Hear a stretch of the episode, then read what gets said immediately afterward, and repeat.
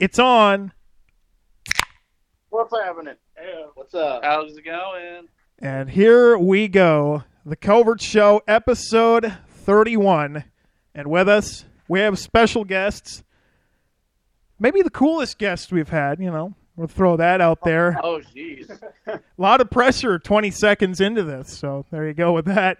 We got Audience of Rain. I'm going to let you guys introduce yourselves here to start this thing off. I mean, a band out of Ohio, uh, uh, Audience of Rain. Yeah, yeah. Uh, you're here with uh, Cody, and I do vocals. Uh, my name's Paul. I do uh, guitar and backing vocals. Uh, my name is Matt. I do guitar.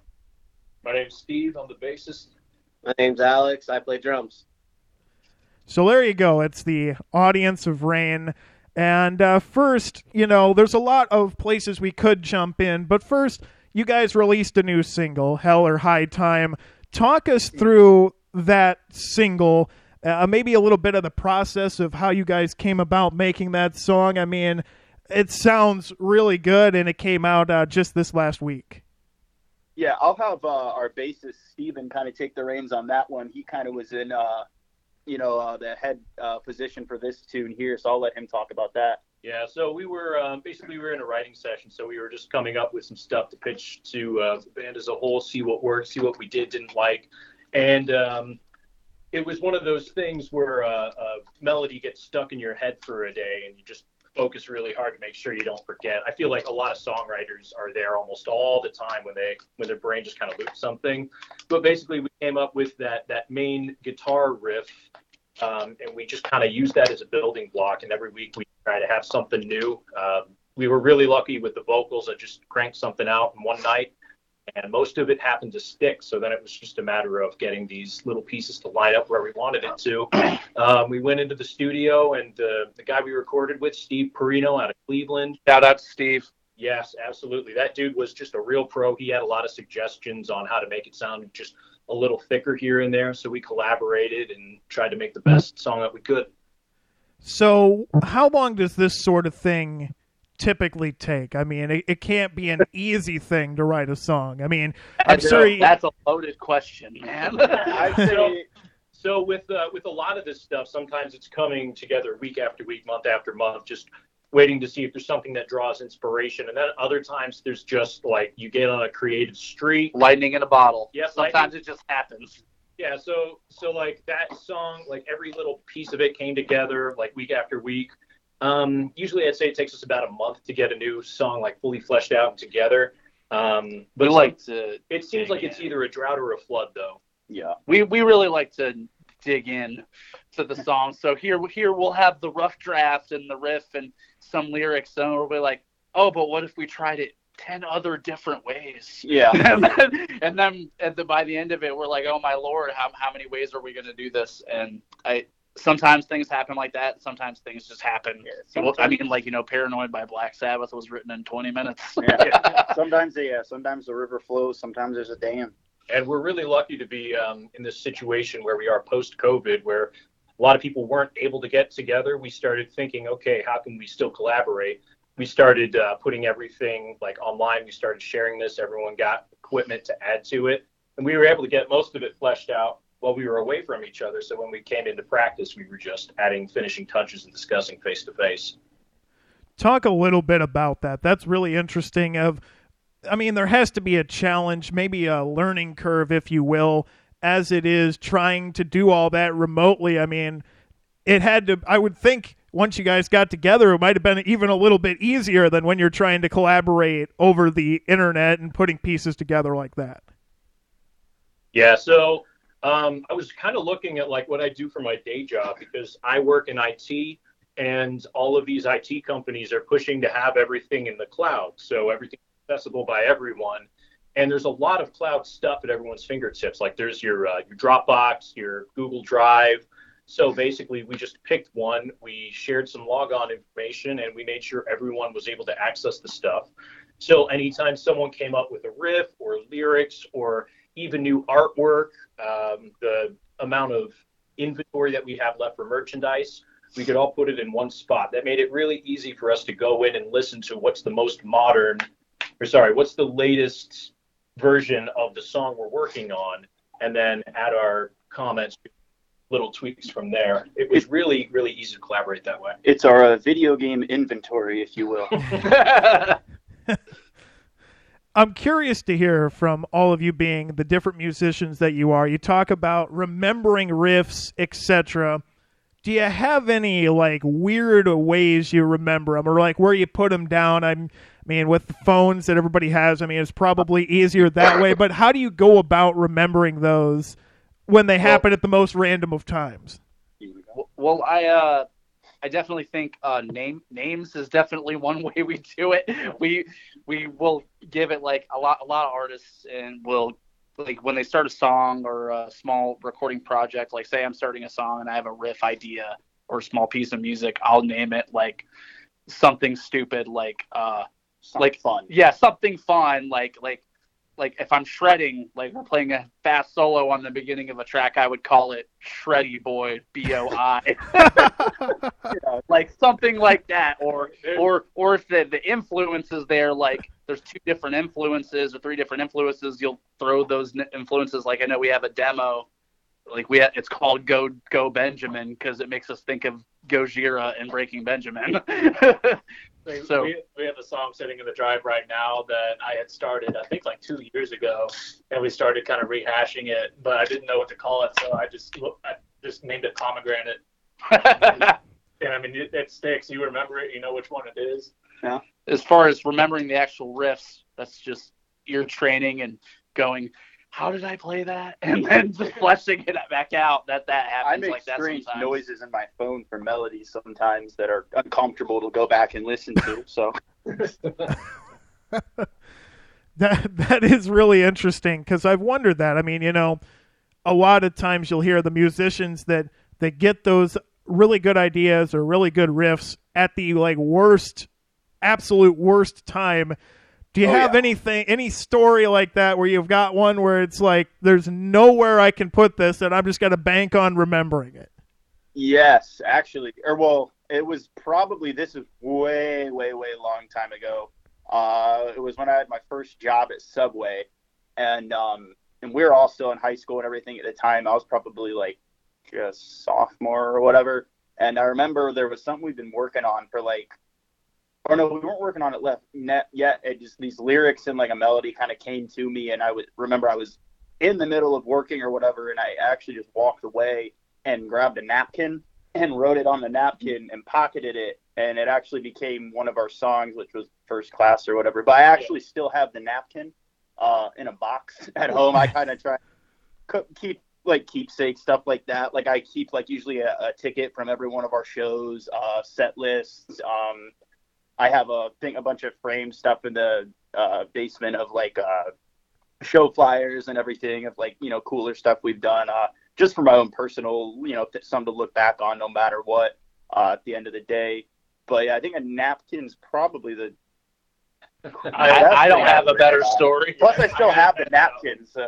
I I have a really similar story. Yeah, I I, I used to work at an auto shop, and there was one day I was actually working at the front counter, and I was on the phone with a customer when I heard a riff kind of start playing in my head, and I, I didn't want to forget it, but I could hear the notes that it was. So I actually took the time while I was still on the phone with this customer to draw out a quick tab of what the the riff was, and that song became a, uh, our song above and below.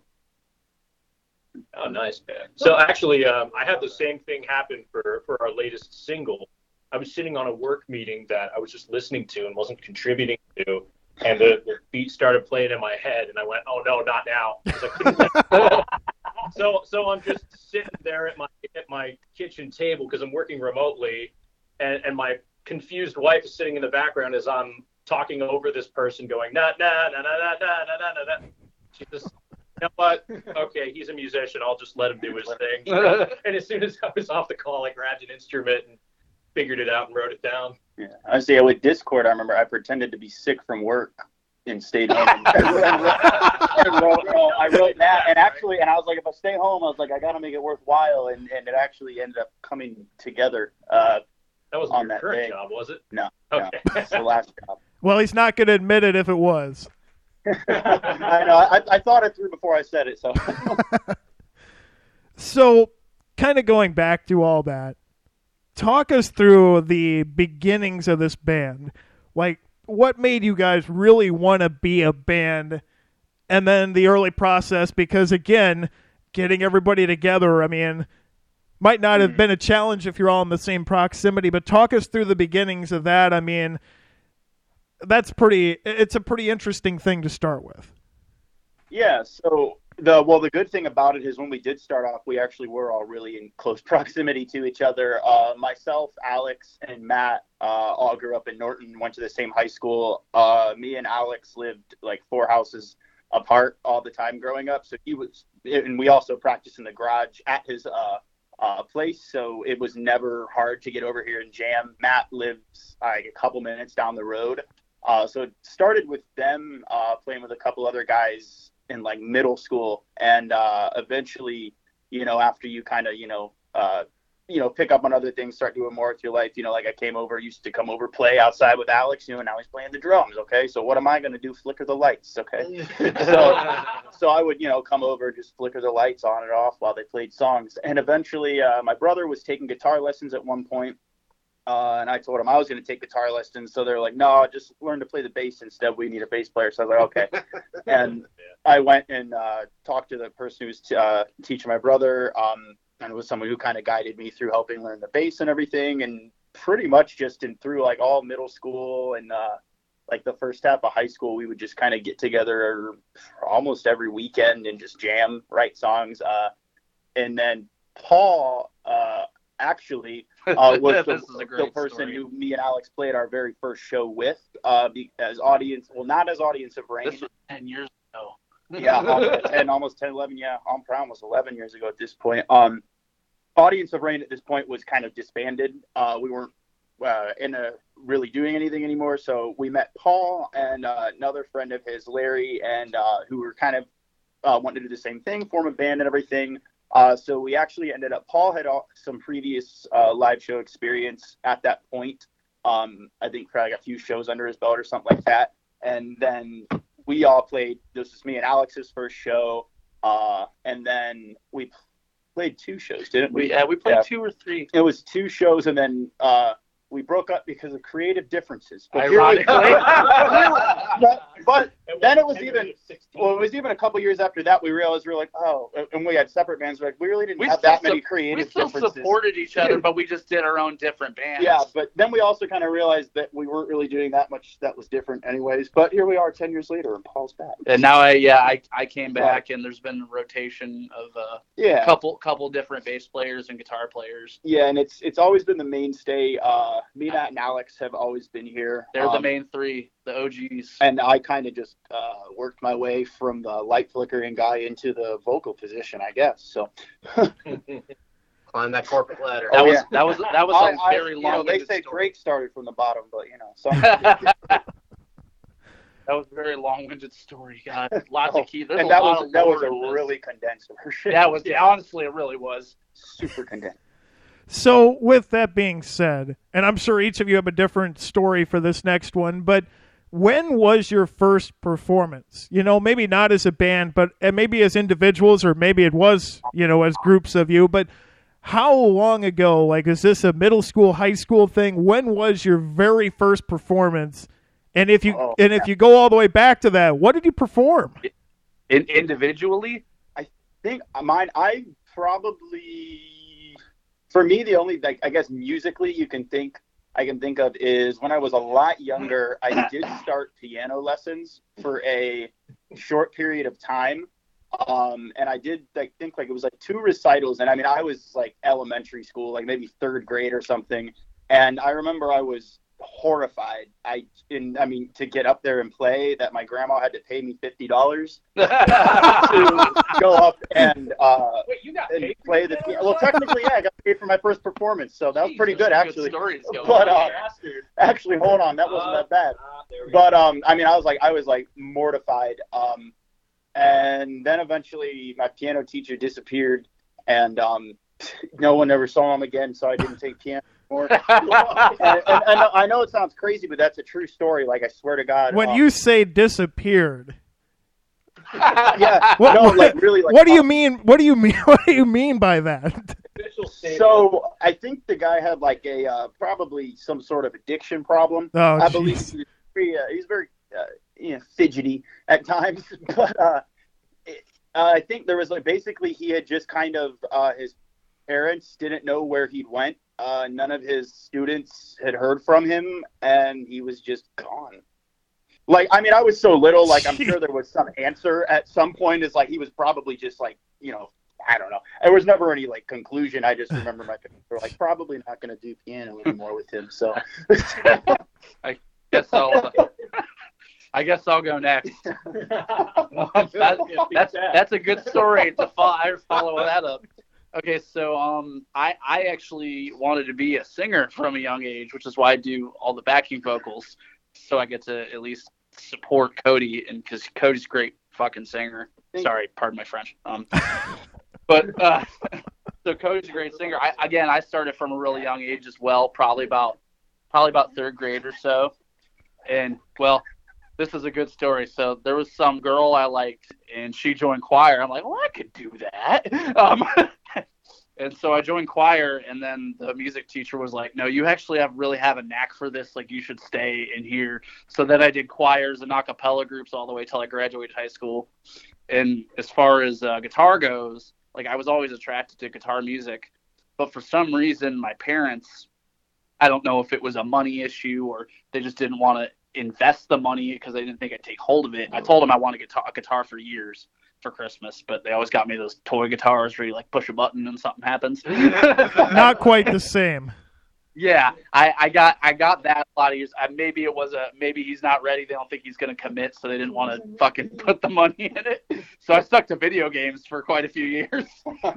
so then I'm 13, and I you're gonna love this, and you know these guys know me. So with the resurgence of Stranger Things bringing back Master of Puppets, um, you know, to the the newest generation, it's so funny because Master Puppets was the song that made me pick up a guitar about 15 years ago this Christmas. And uh, I got that Ibanez for Christmas for like 200 bucks, and I never looked back, man. I just, I eat, sleep, and breathe it, and I still do. My dad always tells me that's the best 200 bucks he ever spent. So then I, uh, you know, played, just wanted to play Metallica songs for years, and I, I met up with some local buddies. Yeah, yeah, exactly. yeah. So played a little local place called First Glance, and then I played Peabody's down under in Cleveland, and you know I just kind of kept working at it and doing bands and different things, and now we're here. Go ahead, Matt. So my first performance isn't nearly as exciting. Um, I throughout middle school and high school, I was in band. So I was in uh, our symphonic band, our marching band. Uh, so I guess my Nerd. um, I played trombone through middle school, and then I actually Yes. So did I. So did I. Sorry to interrupt your story. Just had to throw that in. Love it. played Home Love. Oh, I love it. Um, and then I marched uh, tuba up until my junior year of high school. Uh, so my very first performance, I guess, would be fifth grade in the, the band where we played Twinkle Twinkle Little Star. And, Oh, yeah. No, it sounded awful. I can still, I can still hear it. Uh, but no, I, my I guess my first like guitar performance ever was probably sixth grade, um, where we had like a little talent show, and I played a song that I had written, at whatever age that would be in sixth grade, and it was just two chords over and over again. But Nailed it. I got a standing ovation, so yeah, all twenty We had a talent show in sixth grade. Yeah, for the, the band. Uh, Yeah, all, all twenty I was people like, I got, attended. wait, I was in sixth grade band. Your story, your story's coming. You weren't you I get to guess. it's not your turn to tell your story. Hold on, Check your I'm just learning some things I was fucking missed out on. Like, Damn. Good, Steven. Sorry. All right. So, um, uh, basically, I was that kid who like sat. My dad used to play piano to put me to sleep every night. And then one day, when I was a little kid, I sat down and started out the simplest songs he played. So at four years old, they were like, oh, "Okay, well, we got to get him piano lessons, obviously."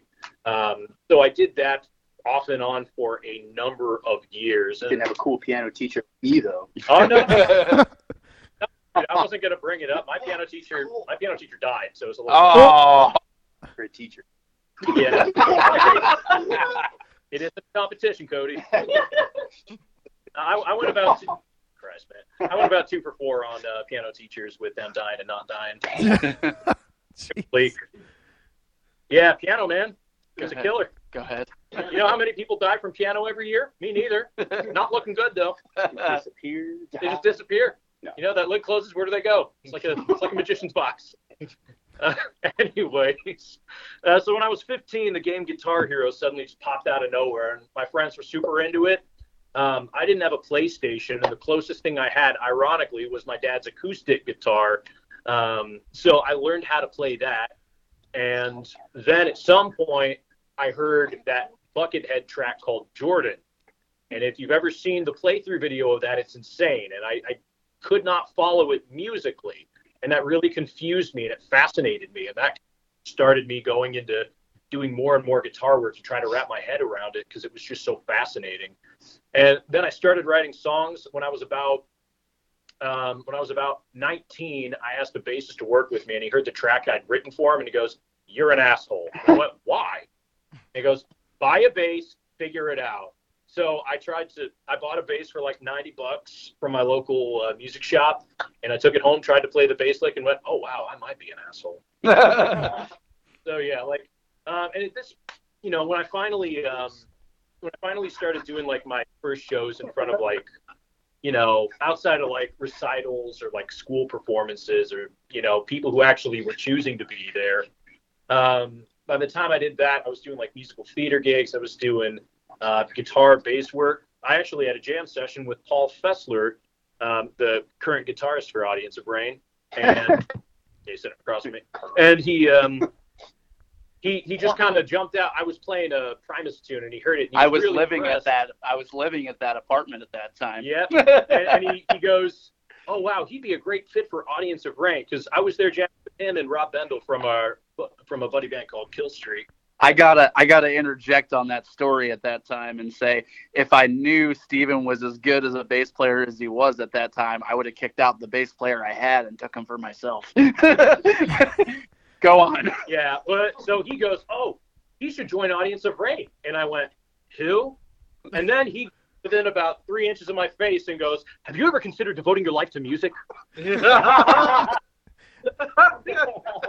That sounds like something I did. Paul, Paul at that time was was probably the most passionate, just straightforward person Well, I I've met when it comes comes to music. Yeah. ah, yeah, you're a little world weary now, but yeah.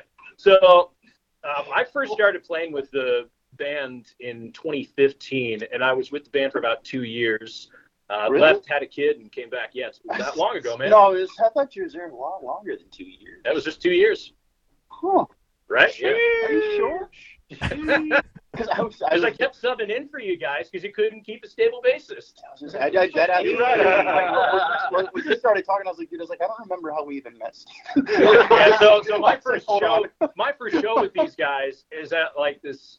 I don't, I don't want to quite call it a dive bar in Cleveland, but like there were like three other rappers that were playing that night. Oh, yeah, as well as no. a DJ. I was actually uh, thinking about this the other day. It was super uh, funny because so we, we ended up getting here and uh, again, yeah, this is your first show too. So he's probably thinking, you know, oh great, these guys don't know what the hell they're doing. We show up and we're thinking, we're like, damn, we're like, where is uh, where's all the other bands at? Because nobody else was loading in any gear. There was no other like like really equipment on stage, and we're like, shit, like, is this the you know the right day, right venue, all that shit, and and it was. Uh, but we had ended up on a rap show, so we were the only like band I there never or heard anything. this story. yeah, And so- it was they actually loved it. and, it, and like at that point, I've like my other like show experience where I've been playing an instrument was like a crowd full of people paying to see a musical, or an auditorium full of parents there to see their kids like singing a musical or something like that. So, so like I'm playing to 20 people now. I'm like, oh, this is yeah, this is fine. Let's go. You know, it ended up uh, being okay, but we all we learned to um, definitely police our shows after that. for sure, so we know where we're going. So yeah, when, What when kind of- Fessler, when when Paul rejoined the band, or when he joined the band, he wasn't with them before, but when he joined the band, uh, The I was at an bass slot was acoustic. open.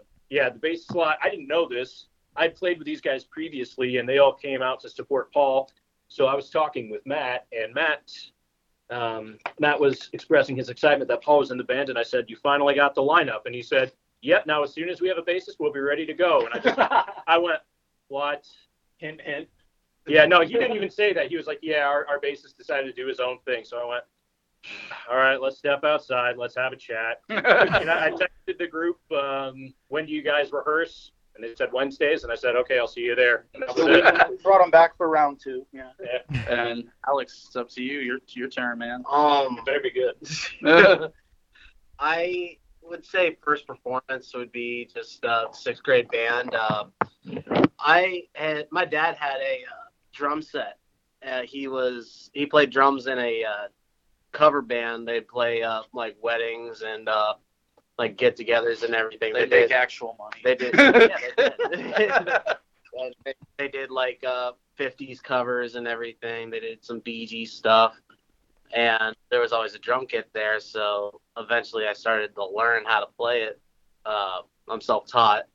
Um, then uh, band started coming around and I wanted to play percussion, but every kid wanted to play percussion. Yep. So there was no more room for it. And I had a trumpet and so I just decided to play trumpet. So my first performances were with trumpet. I um, didn't continue that at all. and then I joined I joined choir for the Easy A in middle school. You're running theme I here. did, yeah. you know, in the background, there's always that one mean girl who's like, "I know you weren't singing the whole time." Oh God, flashbacks. Yeah. I say I But- did. Yeah. Or you go. the first performance was uh with uh that band that me, Cody, and Paul formed. We were called Remember the Fallen. Uh, we did just a bunch of Bullet for My Valentine, Avenged Sevenfold covers. We had that this two songs Yeah, that were never recorded or anything. No. Actually, three. I'm sorry, three. The third one is the one that like yeah, That was the good one, further, too. The further you get, like the harder it. it like well, the first one we wrote, there's the, at least a video out there of us playing in the Oh garage. God. Then the second one, there might be something, and it's like the third one is just lost to time. Yeah. yeah. It's- we it's- played uh this teen club in uh Kenmore, just outside of Akron, called First Glance, and it was a free show. So there was just like It exists only so many people in there, just like, and we Yeah. played like uh, Yeah, Waking it the Demon by really, Bullet for My really big Valentine. show. There's a lot of people I that show having because show. Definitely in that show was Yeah. down the street from my high school and it was a free show so me and my buddy larry who is not here but was part of this um, we had plastered flyers all over the school and i mean everywhere Yeah. so it was a free show so everybody from the high school came down to the free show and yeah it was like 300 Yeah. Plus I said- Well, yeah, I, al- I also had grown up for a little while in that same city and everything as well too. So there was quite a few people from that you know area that I knew as well. Uh, my dad grew up there, so there was it was a it was it's for being our first show. it's- Well, me and Alex's first ever, and I know like one of Paul's. You know, up there, probably one of the first few shows too. Like, damn it, that's mine. My chair just broke. But uh, Chair just collapsed.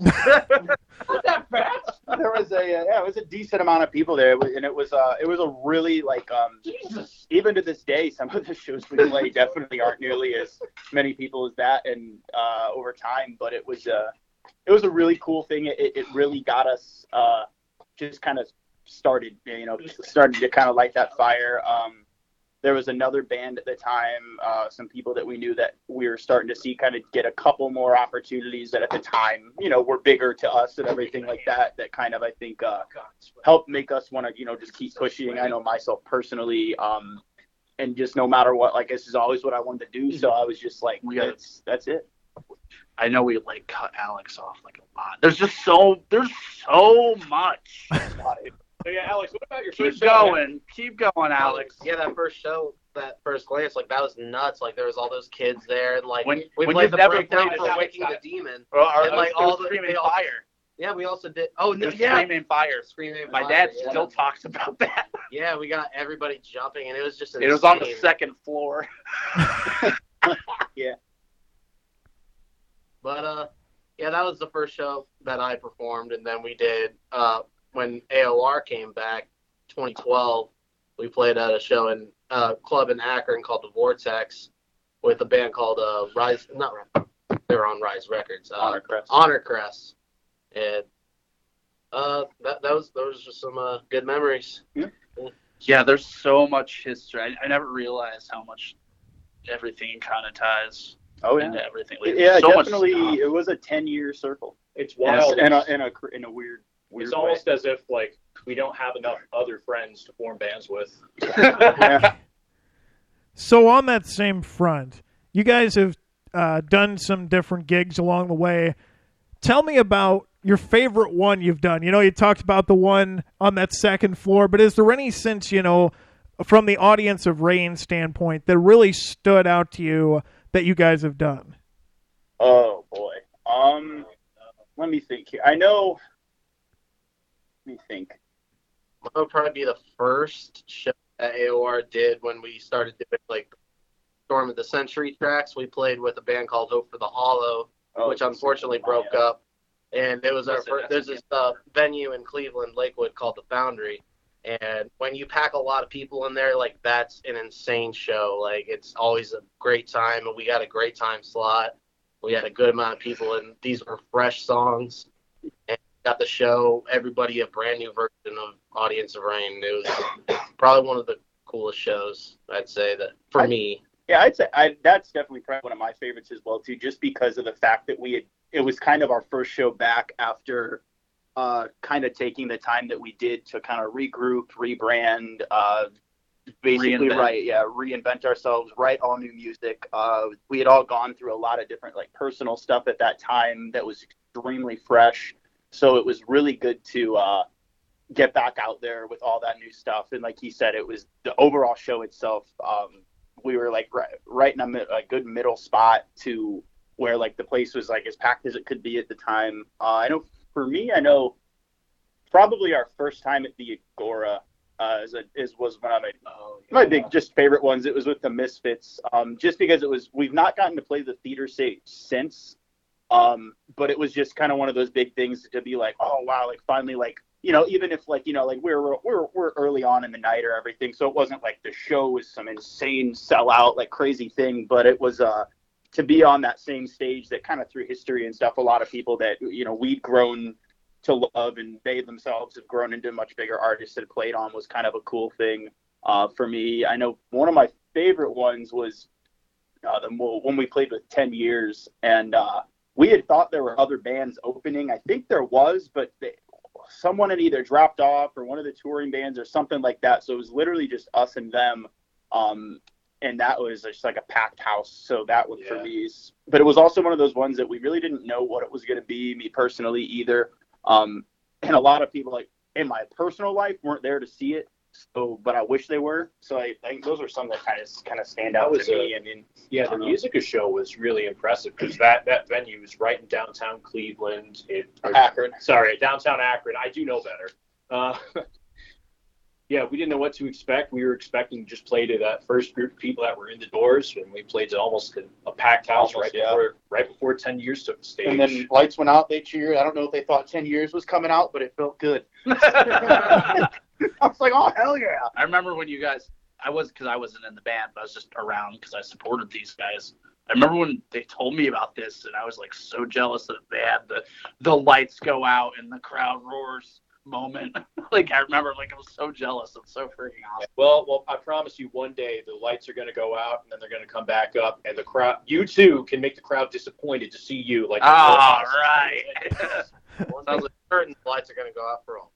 Oh. ah, that's a death joke. So you get all those moments there, and then you sign with your record label. Talk us through that. I mean, that has to be one of the most exciting moments for a band to experience, I would think. You know, you get your shows, you do all that. Now you get signed by a record label. Talk us through that. I mean, that has to be really exciting. Yeah, so uh, it was definitely it was one of those things that kind of um, it kind of came out of the blue. Uh, originally, I think Will had uh, uh, taking some or taking some interest in us. It was kind of like a month before they initially like uh, uh, put that offer out to us and just kind of asked us, you know, like you know what we were doing a little bit, just kind of briefly what we are about, um, and just that they were kind of uh, you know thought we were good. They were just kind of you know keeping an eye on us, blah blah blah. And then like a month later. Uh, they had sent us a message about you know doing a call with them. They're interested in doing everything with us. So for us, uh, it it's kind of I still feel like even sometimes like uh, it doesn't really sink in exactly sometimes I guess because it's it's one of those things like for me like uh, you know you dream of wanting to do it and you know everyone starts in all these different ways. There's no clear cut book or uh, direction on how to do any of this stuff. So it was definitely overwhelming i think at the beginning for us. Just even like all the little details uh, that you have to cover all the uh, loose ends you need to make sure are you know tied and everything. Uh, there's def- you know a huge learning curve i know and we we're definitely trying to We're definitely The- in the middle of that. Oh, yeah. Definitely in the middle of that and uh, so we definitely thought too you know with signing with a label too like we're always we're gonna always gain a lot of knowledge just from the entire experience itself and everything um, and we were at a point in the band where we were kind of not a, at a standstill but we had um, I think we were needed something else to kind of push us in that you know that next step that next direction and weren't exactly sure how uh, lo and behold everything ended up kind of working out. A Affiant came along and they were kind of uh, that thing that we're like all right well uh, we discussed it, had a lot of different discussions um, at the first beginning of everything and ultimately ended up with deciding to sign with them and everything and i think it's going to be a good thing for us just to help get us that next step uh, to where we don't know uh, as much of the stuff, you know, like kind of more of a guide. I'm kind of rambling now. Go. No, it's okay. Someone take over. Yeah, I think I think the coolest thing about signing with Defiant is given Will's expertise in just like the subject, because he's done so much behind the scenes previously. Um, with this, he has some of the insight that we were looking for on what are our practical next steps as a band. Like, how do we, Yeah. you know, not just how do we present ourselves, but like what are the next avenues that we want to be looking into? Like, we know the local circuit, the local shows, the local bands. We know how to do this booking. What other kinds of things do we need to do to get out there? And one thing that I think we all really like about Affiance is they uh, they have this really structured um, this really structured sense of okay, well here's what's expected, here's when it's expected, and here's how we go about doing it, which has given us a lot of clarity because sometimes just figuring out what those next steps are that can waste a whole lot of energy. So with, with someone having given us all of that, it helps us to focus all of our time and effort on the things that we can be doing to succeed as a band. One thing that I thought was really interesting though is when you when you sign with a record label and you've got someone doing all that work for you, you would think that the amount of behind the scenes work you have goes down. No. No. No. Yeah. You No. find out all of the other things that you need to have been doing to take those next steps. Mhm. So it's been a wonderful blessing, and we've it's been a wonderful challenge taking a look at how much work we need to do to try to prepare ourselves for that next step. And I think it's really, really been wonderful for us. I, I, I would like to chime in on that as well. I uh, I was at a point in my life where because the single uh, Hell or High Time is the first music Steven and I, because we were in a band previously opposed to this, this is the first music he and I have both released in over five years. And uh, we went through some bad situations with some other projects and tried to build other projects. And, well, musicians suck and it's very, very hard. Well, I want to, I want to, I want to clarify. It was just a wrong place, wrong I- time I- of thing. Very much so. We tried to keep building things, and it just didn't work out. Yeah, with but- all respect to the musicians. Absolutely, absolutely, absolutely, absolutely. Um, but uh, I, I was at the point in my life I was having what I would call a quarter life crisis. Um, being like, okay, um, music isn't working out, bro. Like, we need to figure this out. Like, I, I have it. I have had a day job. I've worked since I was 13, but I definitely went through my that phase of, okay, this isn't working out. You got to really start thinking out of something else. And uh, of course, I accept it, and I did my cry and let it go, and then of course I joined this band, and then of course now we're I'm on a label, and I'm like, yo, wait, what? so it's kind of funny how that works. And I'll say, yeah, my thing is like I've always told you is like the one thing like it's between like me, Alex, and uh, Matt, who've kind of been here since that very beginning. Uh, we've definitely had our ups and downs, our moments of you know lots of doubt.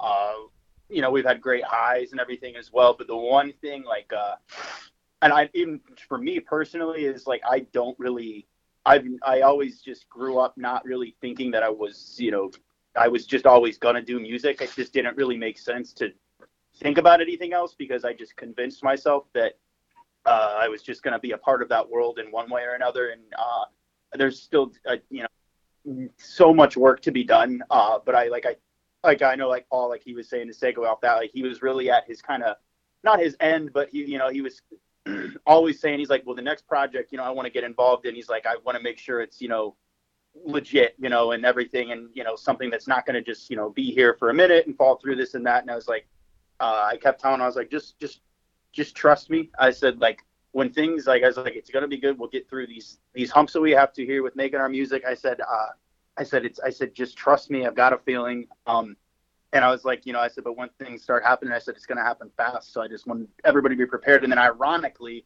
uh, that was y'all kind of said before anything even happened with Affiant, and it all just ended up falling into place. So here we are. So talk about that from a band perspective, the highs and the lows. What are some of the challenges that I mean? Granted, you guys have talked about it, but making a band and making music is a challenge amongst itself. But some of you have been in multiple bands. What are some of the like really challenging parts that people wouldn't normally think of? Oh, uh, uh, we got one. Oh, I got yeah, uh, Steven, uh, Paul Steven. collectively been in the most I'm gonna- meeting that now. I'm gonna let uh, Steven go first. I'll, I'll go after him. Well, I mean, like, like some We of the things are just. Um, there's a joke that, you know, it's kind of like uh, the way that D and D fans are. It's like, well, we like the idea of it, but we're never actually going to meet because we can't. So one of the big real problems, quick, just to segue off that. I literally started getting into Dungeons and Dragons and been trying to set up Dungeons and Dragons for like three weeks now, and we've not met yet. Are you joking? I know. I, I, Share your I- Instagram handle. I texted my brother about it the other day. What's your server name? Oh no, like, like Spit it out, man. no Dungeons and Dragons, like when we play the game. or whatever. Uh, just, okay, I just like I was like, dude, that's so true because that's literally what I've been doing. But all right, go ahead. Go ahead, Steven. Did you really just shut me up to Yeah. tell me? Yeah, go. Um, but yeah, like like some of the problems that we've had is just simply availability because like in an ideal world, this is like a job in and of itself. But the reality of it is that with the industry the way it is and with life the way it is right now, this is everybody's second job who's here. So a lot of these guys, like outside of the band, we have families, we have lives, we have work, we have all of these different moving pieces. Um, I had to fire a singer from a band because he was mostly living in another state, and we had to cancel multiple shows because he couldn't be back in Ohio in six months in order to play something. And we'd find out the month before and had to bail off our own headlining set. Like, Yeah, that wasn't wish, fun. No, and like you wish all these people well, and when their life happens to interfere with it, it's you know there's definitely a balance between understanding that everyone has a life and still trying to move forwards, and that can be really challenging because you know at what point does that one straw break the camel's back, and it can be really challenging to do that when you're all friends, right? It's hard to work with your friends sometimes because if if something is holding other people back, that can make things very difficult. So Paul and I had been in situations where um, the singer was in another state, where multiple band members weren't necessarily seeing eye to eye on certain things, um, where a band member had a kid and basically had to drop out of the band, and that was me. But but but like bouncing back from that, like just trying to figure out schedules, trying to figure out um, who's available, what people want to be doing. Because another thing that people don't think about is a band is individuals, and sometimes those individual interests and musical tastes change. So finding something that is palatable to everyone in a band but is still going to resonate with the fan base can be immensely challenging sometimes. I uh, I I- I definitely want to add on to that as well. Um, in the vein of yeah, sometimes you know people want to be there, but they have lives and you know families and jobs, and of Mhm. course that's all very important. I I also I want to take the uh, the more cynical route and go. Uh, some people say they want to be in bands and say they want to be a musician, but uh, they don't touch their instrument until they're back in the room with you, and I just don't vibe with that. um, I very much am a uh, I eat, sleep, and breathe it. It's all I talk about. It's all I think about. And uh, yeah, I, I- don't vibe with the uh, I'll get to it when I'll get to it kind of mentality. I I very much am a believer in in uh, the uh, not if We're what, here what is it? Good things comes to those who wait. No, I'm not about that. I'm good. Good things come to those who bust their ass and get to work Yeah. that's how I feel about it. And some people, I don't think some people realize what it's like when you want to be in a serious band. It's not, oh hey, oh oh hey, um, I can't do this tonight. I can't practice tonight because I want to cuddle with my old lady on the couch and watch TV. Like this, that that's not an acceptable answer to me. I'd say definitely like the personal life for sure makes, especially at this level too, like how we said, you know, we're learning, you know, you think you get signed, you know, some of that weight gets taken off, which in some areas it does, but there's always that other, all that, all this other stuff that we need to do now, or there's deadlines or things like that. So I, I always think about like we're at that hump where no matter what, I think it's safe to say we would all love to do music 110% full time. Um, so we're at that point where it's like, you know, we're, we're at that next step where we can start making, you know, some segue into building a foundation to hopefully be able to do it full time, but also at the same time trying to still work our normal jobs, do our normal daily stuff in life versus like someone who is doing music entirely full time or touring and stuff like that. So, and even, you know, I know for me, like my job, a lot of times I can be working 10, 12 hours and uh, it's, it's, it's very hard to sometimes want to come home or get off and, uh, get working on something else, even if it is something that you're passionate about. Uh, no matter what, everybody's you're going to have those moments of just uh, uh, just tiredness, tiredness from working on all of it. Um, and I think definitely my best way to describe it is like if you've ever been in a relationship or you are in relationships, uh, it's like being in a relationship but with like four other people. So if you can imagine, basically like. Uh, you know, you have you know relationships in their on their own right are complicated, but try doing it with four other people who you have to make sure are you know happy, getting along, respecting each other, uh, Not respecting farting in a hot boundary, yeah, not farting in a hot interview. garage, yeah. Um, you know, uh, you know, all, all sorts of stuff like that. Respecting personal lives, um, and I know even as we get older as well too, versus when we were, you know, just out of, in high school or coming out of high school, you know, uh, uh, the amount of time we can sometimes give uh, is is way less versus if you know you're 18, 19, and you literally have every single weekend or all this time to uh, devote to it. Uh, so definitely just the, the real life aspect of trying to uh, do that as well as do this. Um, pursue it full time as a dream is can be very very challenging. Yeah, if anybody's ever told you that being in a band is like being married to five other dudes or chicks, Oh, if you have yeah, chicks in yeah. your band, it, it is very much being married to five other dudes. It take yeah, it takes sacrifice to make this work, and it takes sacrifice from everyone. Technically, we are now contractually obligated to like each other. Pretty much.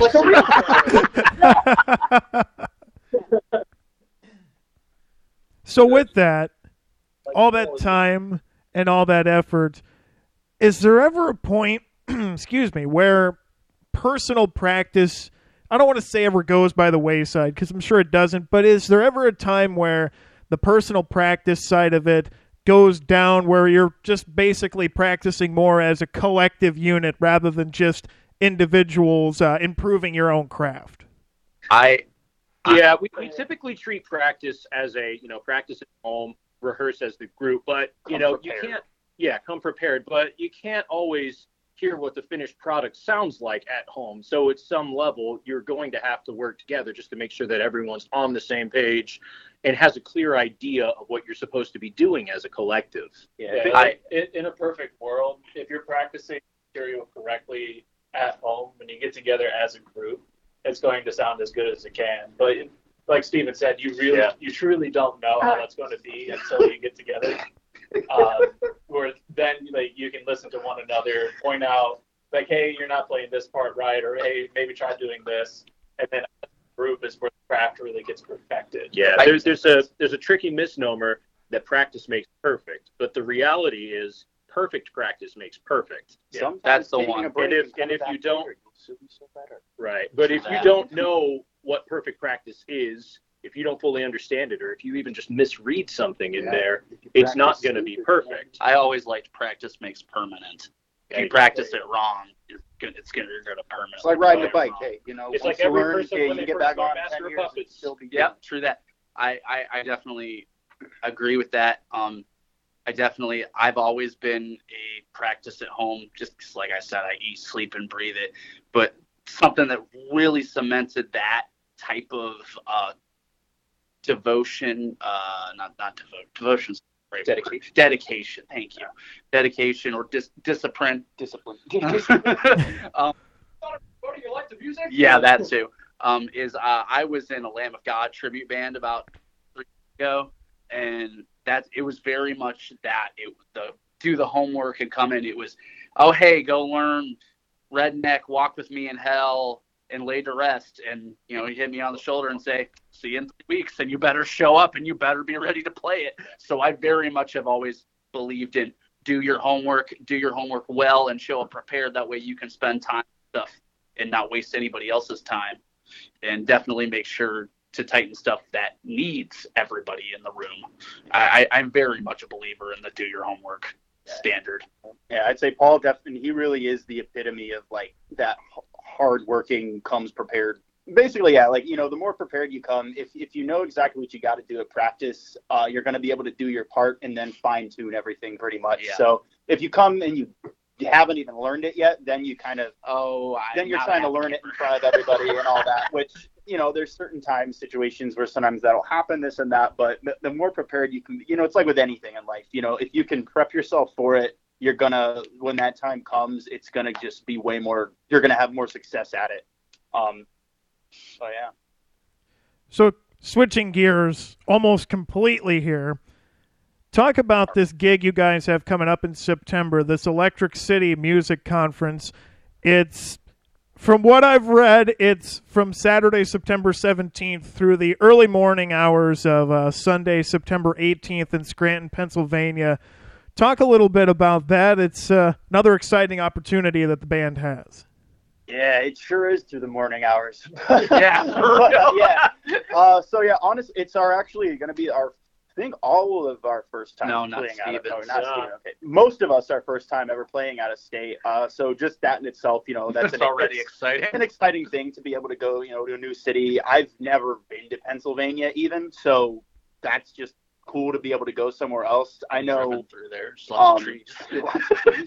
I know. I think we're hoping it with being like a music conference and everything like that. I know we're we're going into it with uh, a lot of open minds, hoping that you know we can maybe meet some people with either to network, build some connections with, uh, either meet some people within the industry, other artists who are you know doing stuff as us, um, or who are either doing something better than us that we can learn from. Um, like I know right now we're working on a whole rack system, so potentially may be able to meet somebody people there with some advice on stuff like that. Hopefully, that's the first time um, we use it. Yeah. So I, I know we're going into it hoping that with it being like a conference setting like that, that we could come out uh, home with either you know some new knowledge, uh, you know, Some some new new connections, um, you know, really just do some networking while we're down there, and uh, And there's a fair, so we're gonna get some Yeah. prize. probably some Funnel lemonade. cakes.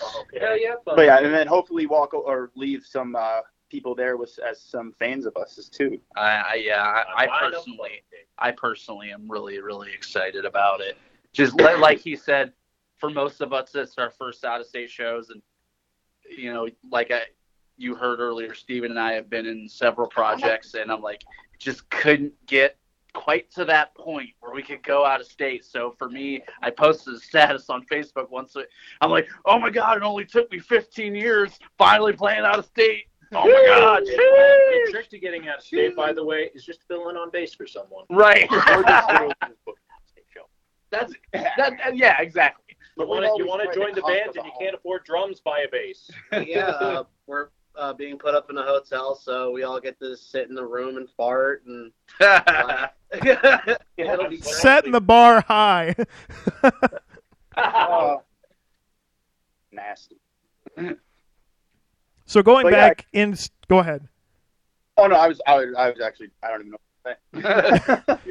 All right, so going back in state to Ohio, talk about that a little bit. I mean, it seems like there's a lot of the the music scene really seems to be going well there. You know, this show's from Iowa.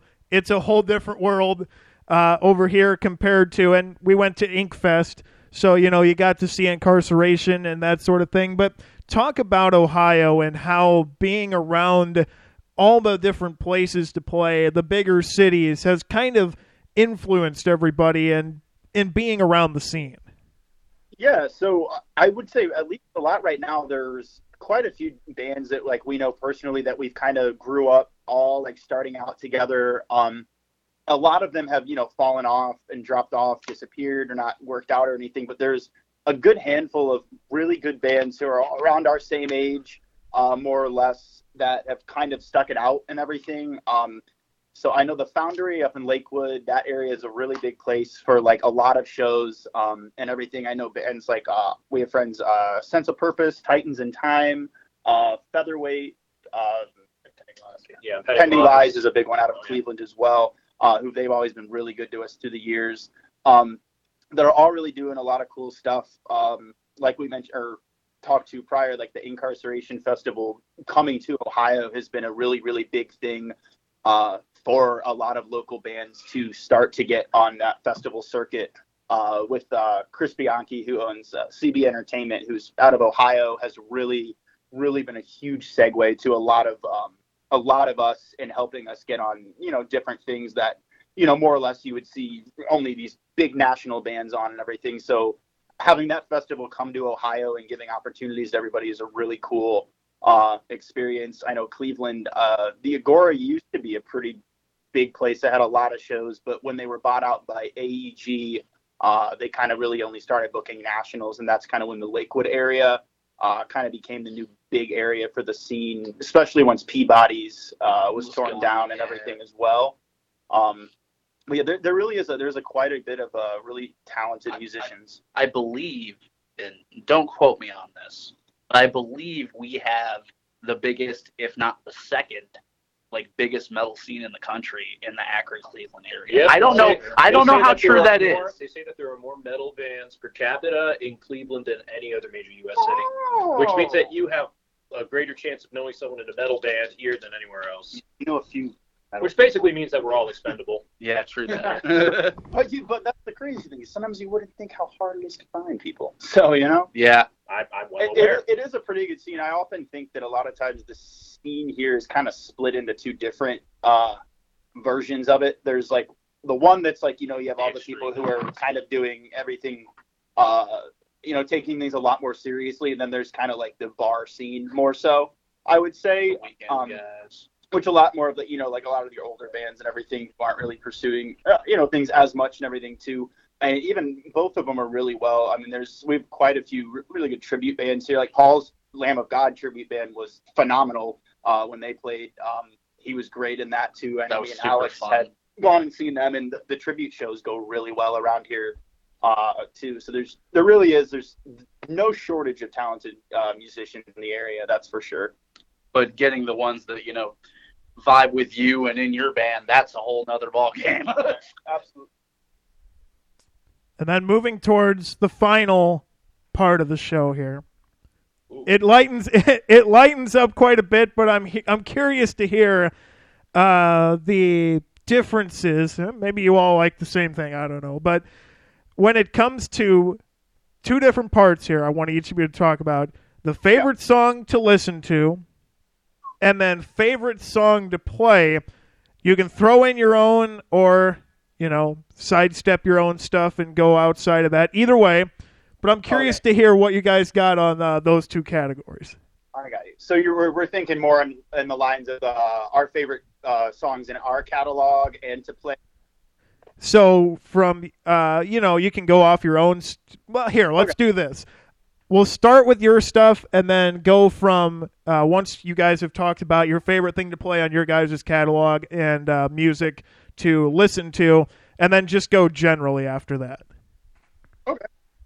Yeah, I know. Oh man, for me, I know. God, let me think. I know. Well, I definitely, I really like playing our Backstreet Boys cover live. Um, Because it always goes off. one because yeah, like no matter what, like when that part comes in, uh, it's just one of those songs that like especially Everyone. everyone hears it, and if they weren't even paying that much attention to you, maybe yet now you kind of get to bring people over. Uh, also, I mean, I honestly just love the Backstreet Boys, so that's and it's also one of our songs where I get to kind of um, show off my voice a little bit more than uh, some of our other stuff too. So I always like to do that as well. Um, listening wise, man, I don't know. Um, let me think here. Well, I mean, I like I do like listening to myself in the Backstreet cover too. Uh, but Earth Decay right now is prob has been kind of my favorite at the moment. Um, and I would so I'd say probably between those two, yeah. So larger than life live, probably for me to play for sure. Yeah, I'll, I'll go. Um, I, I think uh, since since I have joined the band, um, I like I said, I've I've supported these guys over the years, so I've seen these songs grow and change.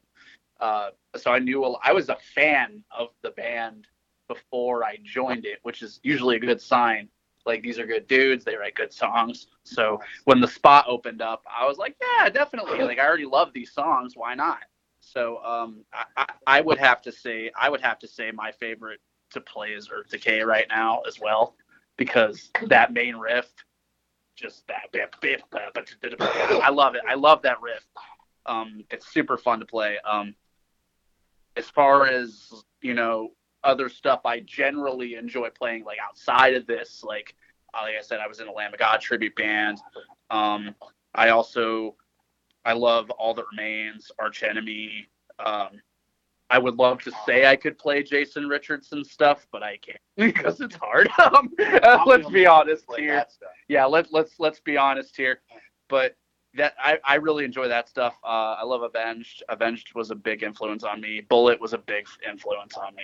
So I I, I, I could go on for days. So I'm just gonna pass it off now. Go ahead.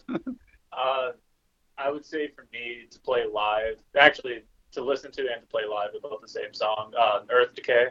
So again, Yeah, Earth yeah. Decay, Yeah, that main riff is so much fun to play. super fun. And just like as, as a song, I, I feel like That chorus, yeah, the, the chorus is huge. It's structured really well. Um, each kind of part, because it, it, it's a very dynamic song, and each part has its own way of grabbing your attention. So from a listener standpoint, that, that I just love that song. But as a play player standpoint, so much fun to play. I, I want to chime in on the Earth Decay thing again. The last show we played, um, so I do this thing live where I was going to do a spit take before the breakdown, and during the build, the big snare build up, I grab a sip of water, and I stepped on this platform at the venue, and I straight hit my head on the PA because it was I was because it was too short. I straight whacked my head in front of everybody. so basically, you did like the tortillas challenge, but like did the tortilla slap, but with an entire PA system. Correct. That Yes. is hardcore. Go ahead, Steve. I didn't know that. No, uh, Matt, you were gonna say what what other stuff you like to listen to. outside of that. Oh, oh, okay. Um, Dance Gavin Dance. oh, I, I do love Dance Gavin, Dance. Uh, not as much anymore because I love of the, the whole situation with Tilian. Uh, I would say to listen to right now. Big fan of Spiritbox. Love Uh, Spiritbox. August Burns Red will forever be uh, like a huge inspiration for my, my writing style. Uh, God, all, all my favorite bands just went out of my head. Of course, it's because you were just asked. On the spot, yeah. Uh, but no, Spiritbox, August Burns Red, Dance Gavin Dance. Breaking Benjamin. Oh, yeah. Breaking Benjamin will forever be I'm saying. a saying huge influence. Not as much Shinedown. me Shinedown. I love Shine Down. Uh, I was just thinking about what's on the band's Facebook page from back in the day. but Like I, I do a lot of like lighter music, uh, especially like the older I get. So like a lot like Birds would be like their their album to DC is just gorgeous. Uh, even more into like the more electronic stuff like PVRIS. I'm a huge fan of PVRIS, and even them they have been a, a really big influence on like I do production work outside of the band, like audio engineering, and I've taken a lot of notes from the stuff that PVRIS does. Steven, that's you, bro. All right, yeah, I'm I'm gonna follow this trend and say that my favorite song to play is, is Earth Decay. That's because as a bassist, you don't get a whole lot of opportunities to, to really slap the bass, and that one. Slapping a bass. Yep, there's the joke, and it makes sense in that one Money because of the way that it's written. So, so it's a lot of fun for me to do that. Um, my favorite song to listen to uh, right now, it's probably the newer track, uh, which we just released, and on the selfish reason that I guess I I hear, to say that. yeah, too. I hear it and I go, eh, I wrote that. Yeah, it so- feels good. it does. And you know what? Taking all that time to write the lyrics and, and give the message that I was really thinking about is very rewarding from that perspective. Um, outside of audience arrangement, uh, my perspective on the audience songs is, is kind of odd, though, because I heard some of the songs that they recorded on the album because we played those back in the day. And then I heard the way that they redesigned them, and then I just came back into the band, so I, I feel like I'm playing some other band's stuff and some of my old stuff in that regard. So it's this kind of fun way to look at it and see how it's grown. Um, but yeah, Earth Decay, Hell or um, my two favorites right now. Outside of this, I like to listen to about as much music as I can get my hands on without forcing my neighbors to listen to it. So I have a laundry list of stuff I'm going through, and it mostly revolves around uh, rock and metal, just because those are kind of the adjacent scenes to what we do. But I also have a I have a passion for like soundtracks and some of these soundscape albums. I'm a huge fan of Buckethead for that reason, because he's got all that weirdness, and then he'll be very ambient, and he writes a variety of music himself. Um, there's other bands that I'm really into right now, like your Spiritbox, Avatar. Um, I'm trying to think who else is blowing it. up. Oh yeah, Wage War. That's Oh yeah, one. that's a good one. Excited for the new Slipknot. Shout out to the whole state of Iowa. Woo! Iowa's Yeah. one of the best albums ever written. I went to Iowa once for a wedding. A lot of fields. Iowa. The number That's one a pretty state good summary, yeah. That's okay. We Corn. Yeah. Not the, not the Not band. the Not the band. band, just on, on the cornfields. cob? No, the best thing we got right now is probably Beartooth. Yeah, we do have bear too. We have real corn on the cob though too, man. Don't let it go. Everyone has that. Oh, oh.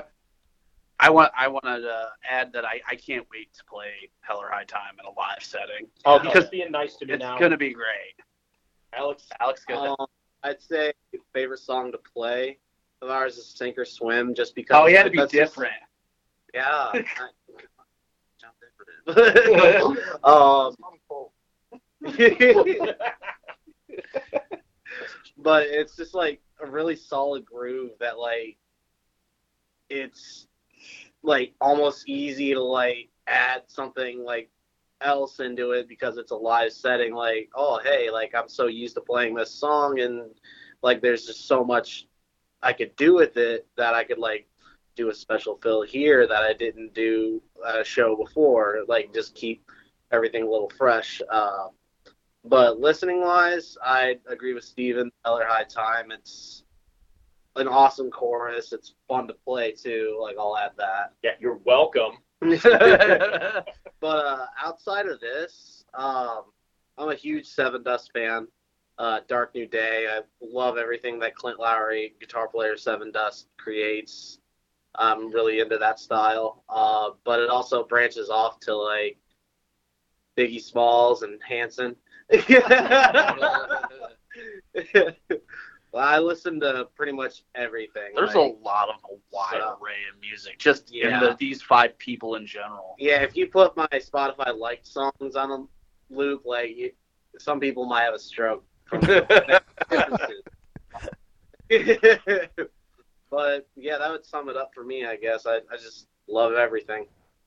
So you guys talked about the music that you know you really like. I'm curious to hear now, you know, and I'm sure everything you've just listed it, it to some degree has influenced the music that you guys make. But if you had to pick, say, just a few bands, what are the bands that really influenced or in continue to influence the way you guys write music, the way you guys uh, hear your sound? Uh, having changed, what are the bands that really influence you? Okay, so I kind of have a good one for that, and it's not exactly. Uh, I want to I want to say influence on how we sound. It's more of an idea. Um, like I'm a big Linkin Park fan, and something that I've loved that they've always done is they've never really stayed in any one genre. They've kind of you know reinvented themselves every time, and they've kind of got off on literally doing whatever they want.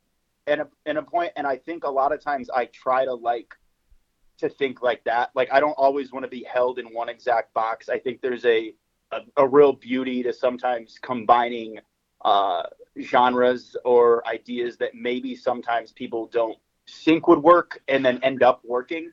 Um because i know like for me personally i know like i haven't i think well the best influence i can say is like definitely when i was writing lyrics for above and below I was heavily disturbed influenced, and we did get a lot of disturbed on that. So I will say, like something like that, like I think lyrically, like I, I had a lot of that on my mind when that one was written.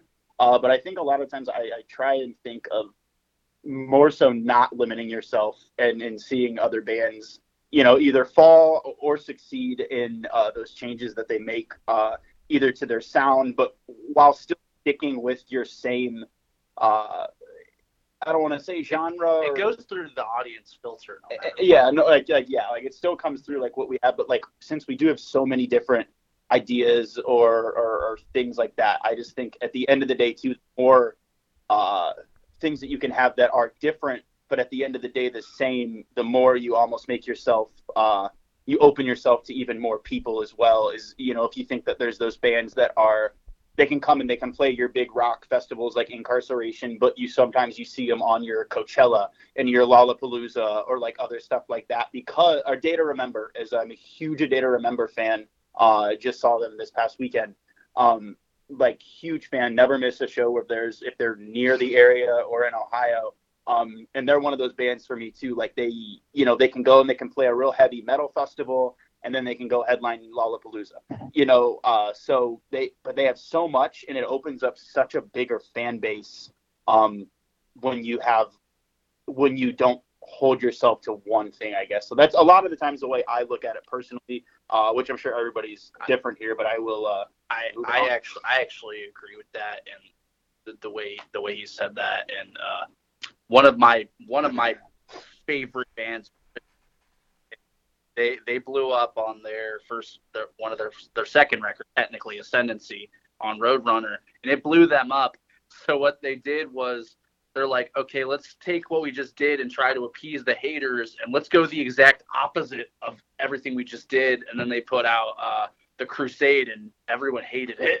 Um, but the, my, my, my point of that is basically they got the alienation out of the way early to say, hey, don't expect the same thing from us every time. And they have they have reinvented again, much like Linkin Park, R.I.P. Chester. I meant to say that. Yeah. Um, they have reinvented themselves multiple times, and they got and now there's there's still a very high mid tier band. It was a huge international act, one of my favorites. But they continue to try new things, and I, I definitely roll with that mentality as well.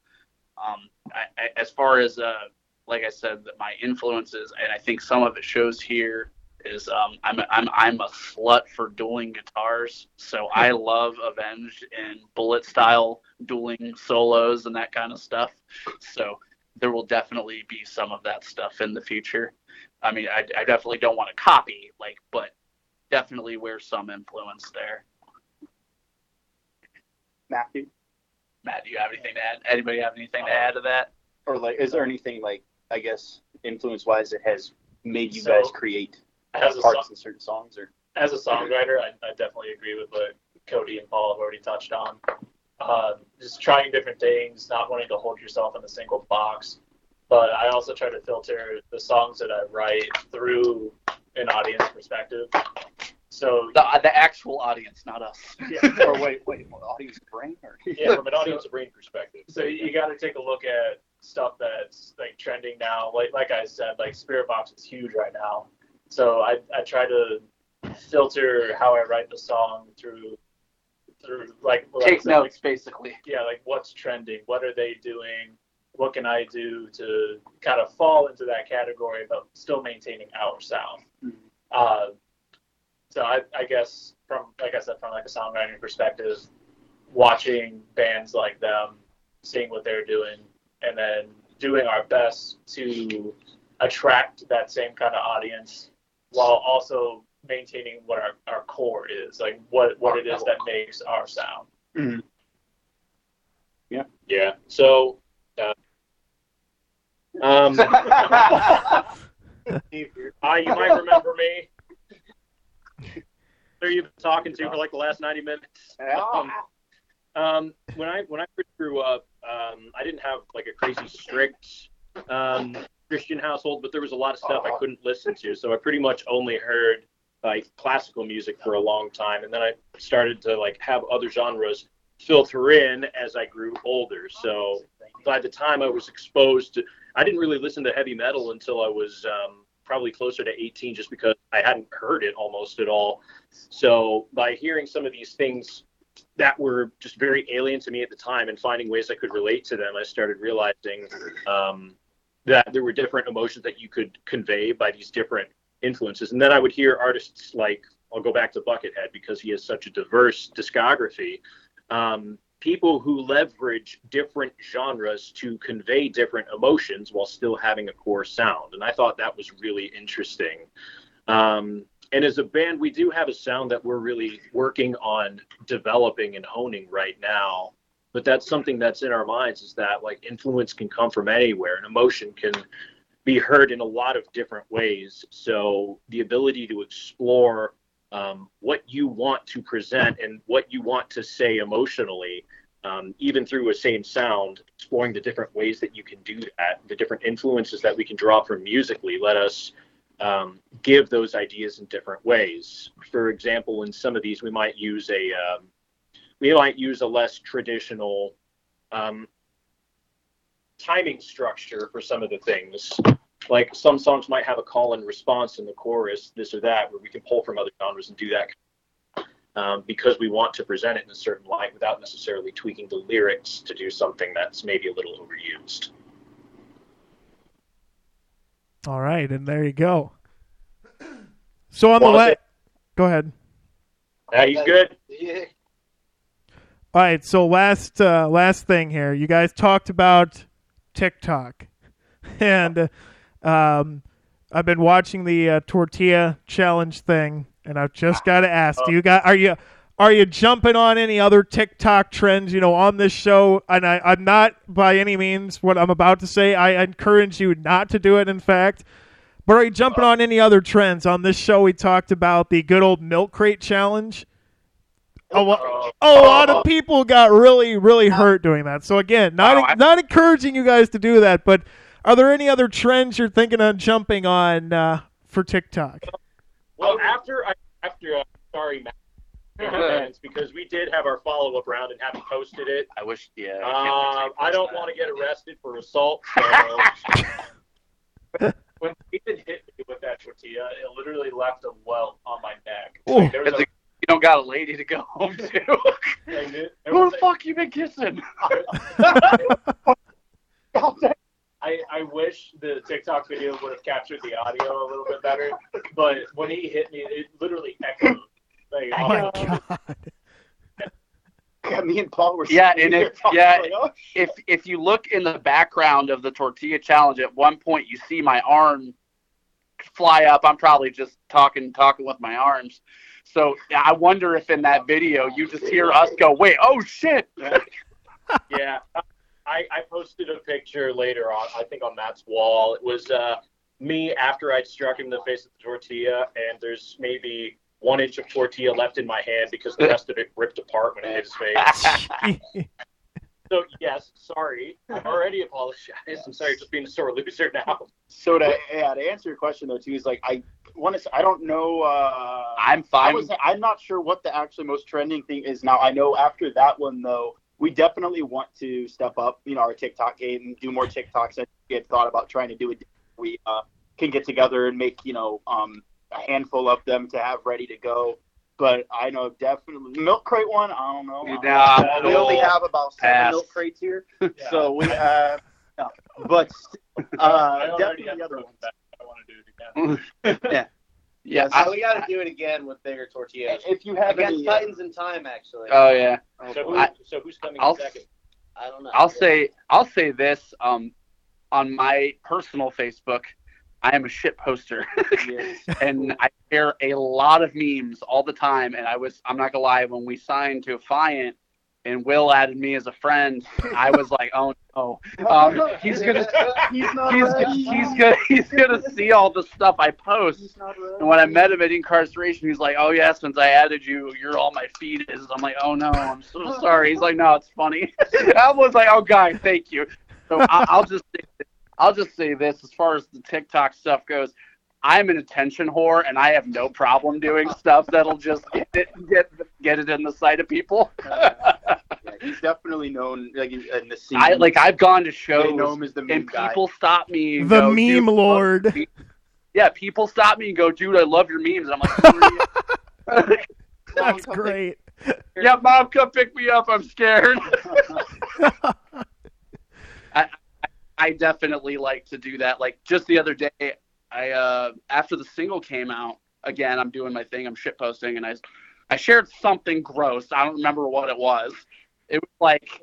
And, and feel free to cut this out before you before you before you share this. It was like oh, no. it was like using her discharge as salt on a taco or something like that. oh, yeah.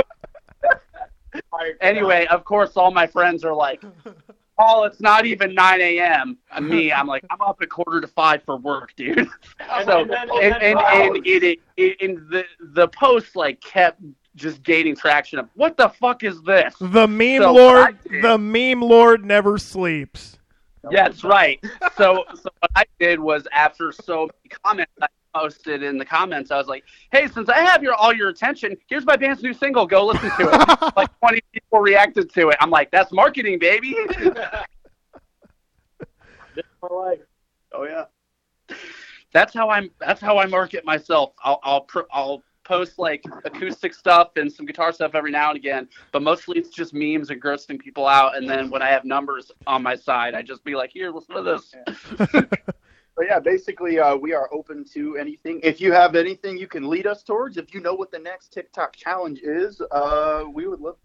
you guys maybe will attempt it. there you there you go. So with that being said, go ahead and shout out your social media platforms here so people can, you know, follow, like, check out that uh, new single, check out the older music as well. Uh, go ahead and shout those out here. If anybody listens to this, they're gonna be like, "Why did he bring up the discharge?" So yeah, man, you can find us on Instagram. It's at literally it's just Audience of Rain, all lowercase. Uh, Facebook.com. I'm assuming just slash Audience of Rain. Um, we're on Spotify, Amazon, uh, Apple Music, um, I- YouTube. YouTube. Uh, again, you go, YouTube. You can Google uh, Audience of Rain. It'll either come up with our page uh, or our Vevo page, which has a couple of our music videos on there. Um, we're not super active on Twitter, but I think Uh, still Twitter is AOR AOR official. Uh, and then what's our TikTok? Our TikTok is just Audience of Rain. And we are the only band out there so far named Audience of Rain. Yeah, and I think we own that name now. So I think somebody else. So basically, yeah, short and sweet. It's all lowercase Audience of Rain, and you can find us on all of your social media and streaming platforms. Get lost, losers. We're the audience of rain now. Yeah. I'm dirty. You're adopted. And on that note, I appreciate the time, gentlemen. Thank you so much for coming on the show. Yeah, thanks. so Thanks much for having us, man. And this was episode number 31. Again, Audience of the Rain, or Audience of Rain, I should say.